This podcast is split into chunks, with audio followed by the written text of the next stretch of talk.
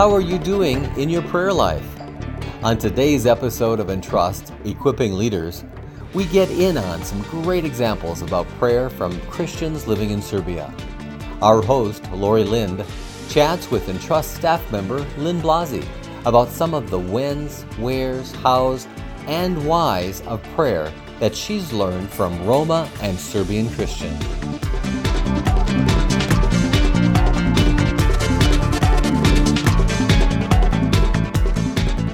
I'd love to open this podcast episode with a story from you if you have one. I have a great prayer story. It's it's an ongoing one.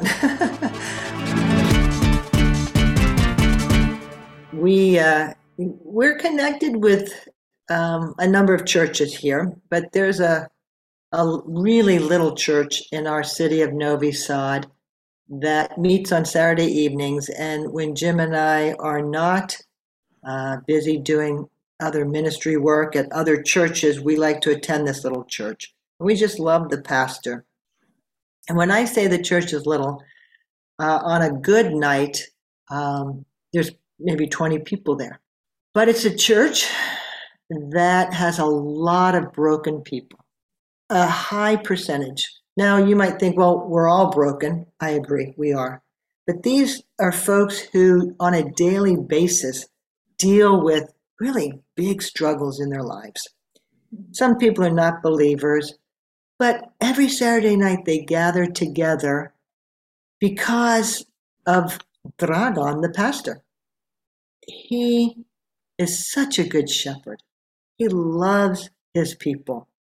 And a few weeks ago, he was reading Nehemiah, and he sensed that God was asking him to begin a 52 day uh, prayer journey for the whole church, inviting everyone at the church to attend. So every morning from 8 to 9, anyone who can can gather either in person or online and pray. And we're not even halfway through the 52 days. But the goal of the prayer was to see God tear down some of the dividing walls in the church. And in just a few weeks, we have seen God do amazing things in many lives in this church. And so it's been just a real blessing for Jim and me.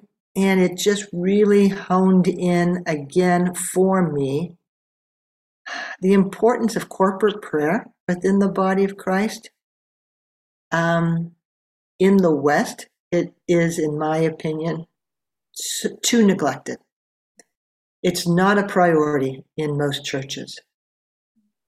My experience is the churches in the East, oh, they do corporate prayer really well.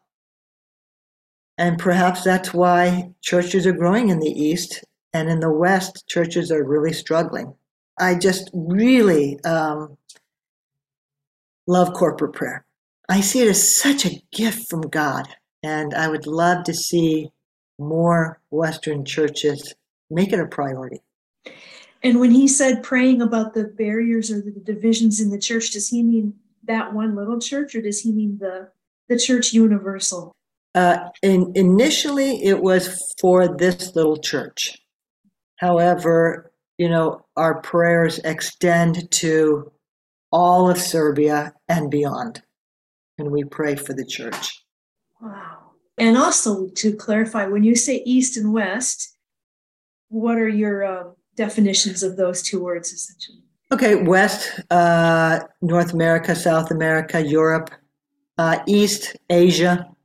This past spring, Jim met a, a pastor from South Korea and he was uh, sharing that in South Korea, you know, there's so many Christians, so many very large churches. And at his church, they wanted to somehow bless churches in the West because it was Western missionaries who first brought the gospel to Korea. Mm. So they talked about, well, maybe we could send missionaries to these churches in the West. But then they thought, but boy, I mean, our people would have to learn the language, learn the culture. It might really not be the best way for us to invest in Western churches. And they especially wanted to connect with Western churches that were really struggling or were new church plants. What they decided to do was to offer corporate prayer for churches in the West. They have people in their church who get up at 5 a.m. every morning and they're the the and people are given a specific church in the West for which to pray. And they commit to praying. I can't remember if it's an hour. I think it's two hours from five to seven every morning for that church. And he said, what they have seen happen in these churches is phenomenal. Yeah. Now, when he says a specific church, that makes like like First Presbyterian Church in Colorado Springs, Colorado, like that specific a certain congregation? That specific. Hmm. They I don't know how they get connected with these churches in Europe, hmm. but somehow they do and they form this close relationship and commit to praying. My goodness, what a lesson yeah. for us. Absolutely. Absolutely. So, speaking of learning, let's learn about you and your ministry and what you're learning about prayer in Serbia, where you live. Okay. I think we'll start right in by re- referring to the article that you wrote about prayer. And um, you kind of really did a great job of breaking it down into the kind of the how, where, when, and what we pray. What is your thinking about why we pray? Especially as trainers of Christian leaders? Well, my first thought is because I need to. mm-hmm. um, since moving here to Serbia a little over four years ago, we have been in so many situations where we are in over our heads. And uh, we simply don't know what to do. And so we have to go to our knees. And that's really good. It drives us to our knees to bring everything before the Lord and to wait on Him to direct us. But I don't want my reason for praying to be just about me. I also want to pray because I believe it delights the Lord. Uh, when we come to Him in prayer, we're acknowledging our dependence on Him, our need for Him, uh, acknowledging his omniscience and omnipresence, and just how mighty and loving a God he is. I believe that when I pray to God, I'm blessing God. And I hmm. really want to do more of that in my life. Yeah, that's a concept that was new to me a few years ago. We always pray, God bless me or bless my friend or bless, but that we in turn are even invited to bless God yeah. is quite mm-hmm. amazing, actually. Yes. So, in terms of praying, then, and the article that you wrote, first you described some of the how we pray. And you talked about something you had learned pretty early on in your time in Serbia about how they pray. Can you describe that for us here? Sure. Um, yeah, actually, the first week we landed here, we started attending an early Tuesday morning corporate prayer gathering at uh, a church. And uh, my first time praying with Serbians. And what struck me right away was how, when one person finished praying, another person uh, immediately took up the prayer. Immediately. There was no hesitation. There was no silence for five seconds like we're so accustomed to in the West, or at least I'm accustomed to. And I didn't know when to jump in. and and what the other thing that amazed me was like, you know, sometimes when we're praying and have in uh, corporately, two people will start praying at once. Mm-hmm. And then there's this, oh, uh, you know, you go first and yeah. They never had two people starting to pray at the same time. Never.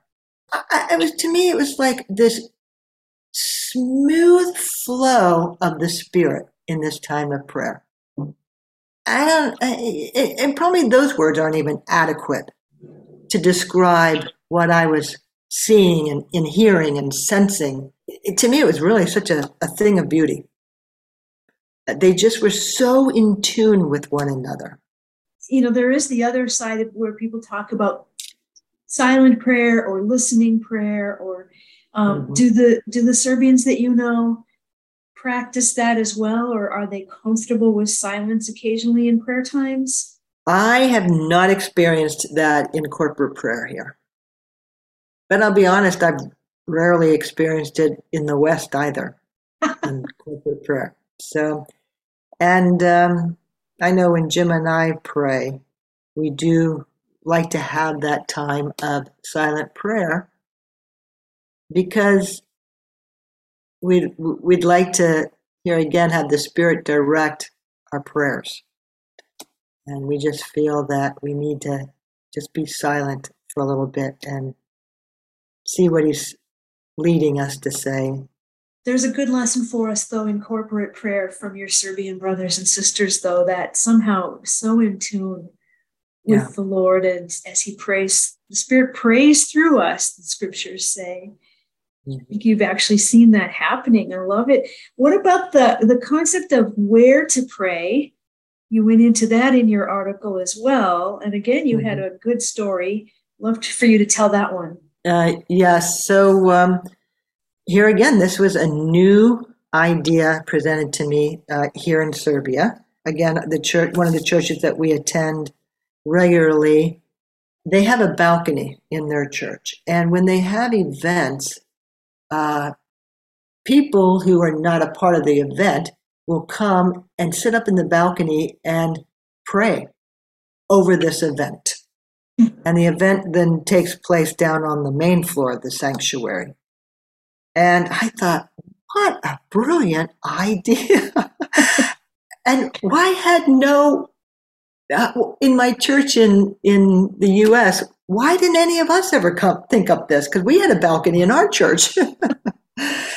um, but I mm-hmm. just love that idea, and the Christians who are down below on the main floor hosting the event must find it to be just such a source of encouragement and comfort and a strengthening to know that there are people up above in the balcony just lifting up them and this event to the Lord.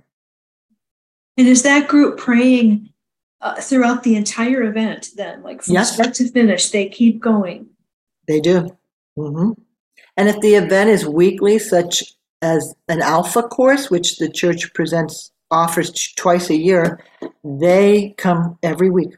Wow. To the Alpha course. Mm-hmm. That's yeah. not just a, an occasional thing, it's a very regular thing. Yes, they're, they're committed to praying.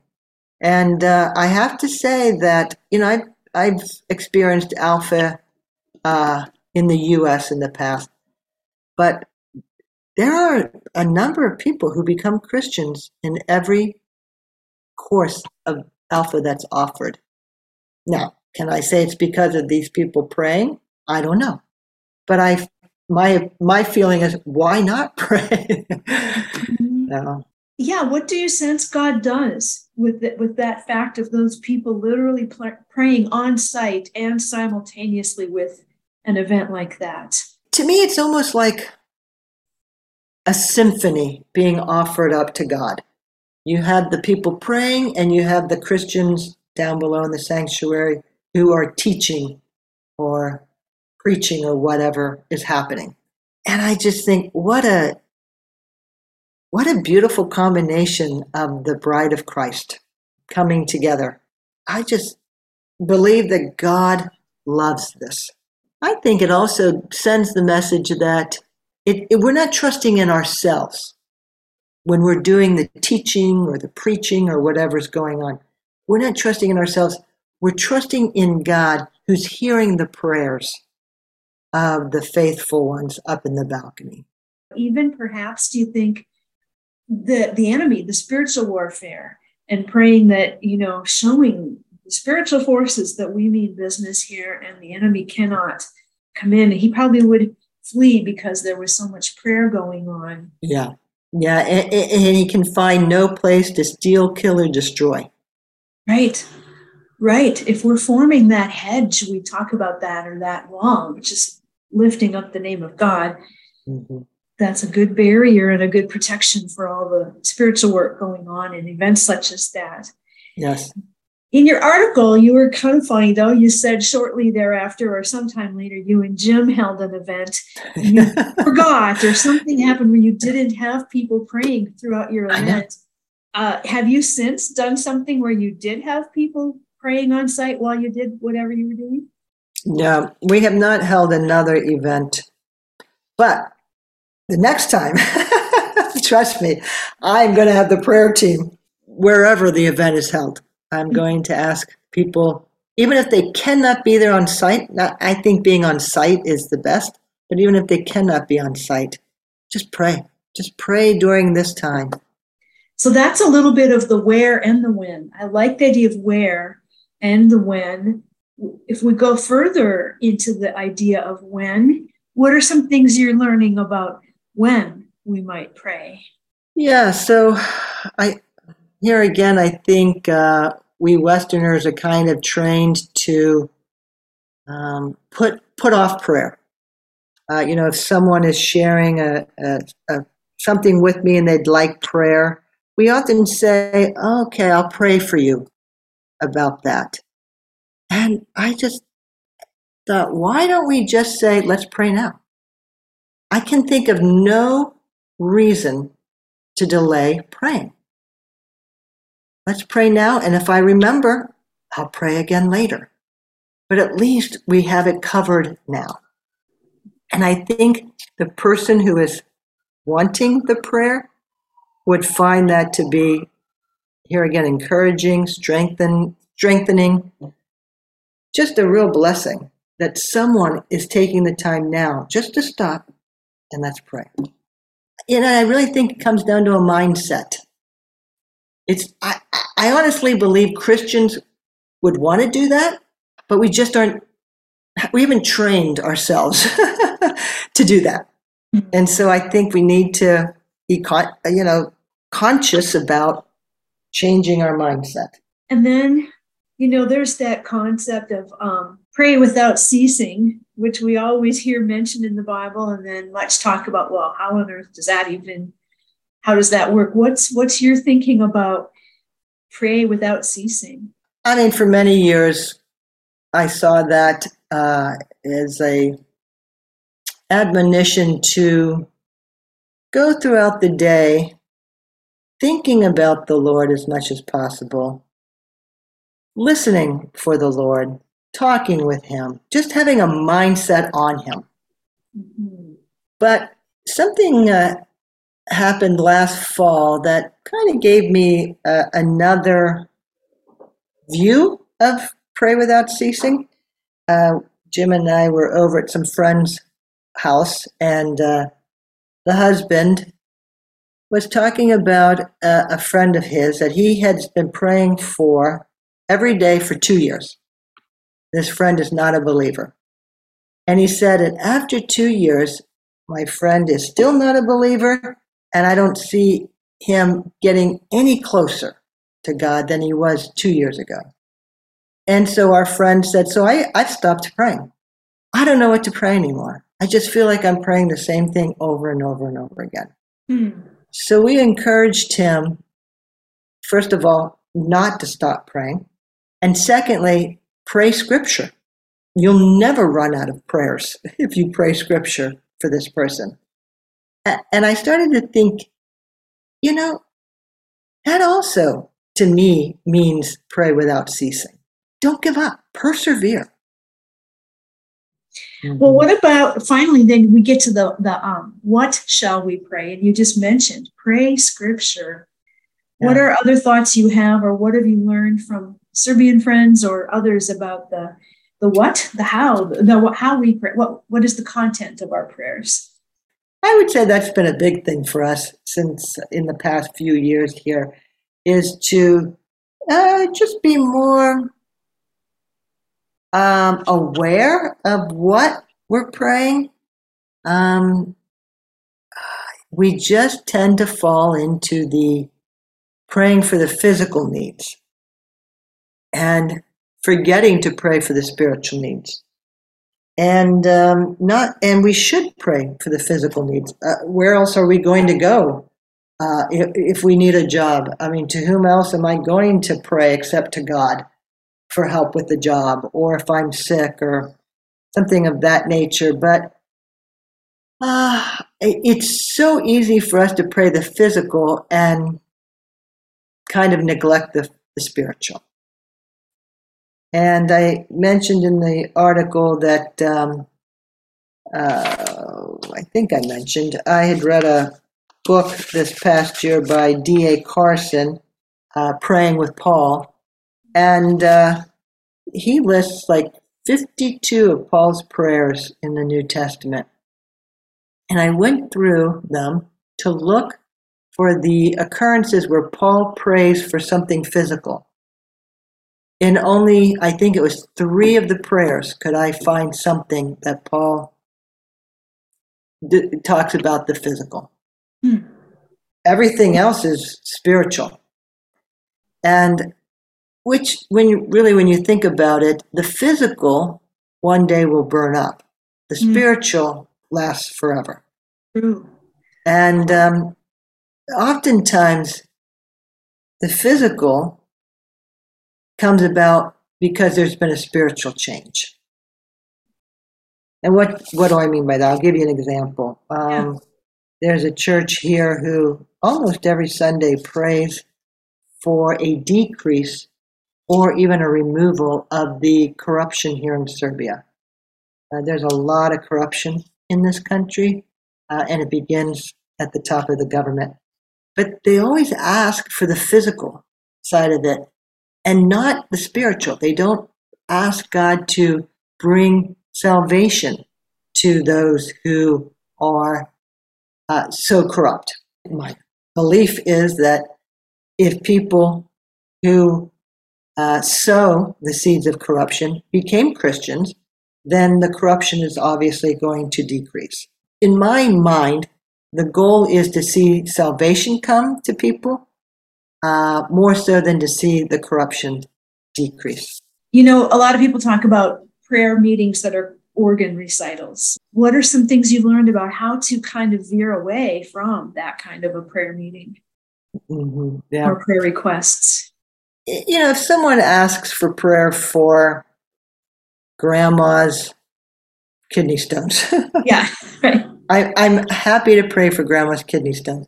But I will also try to pray something spiritual for grandma mm. in the prayer. Mm-hmm.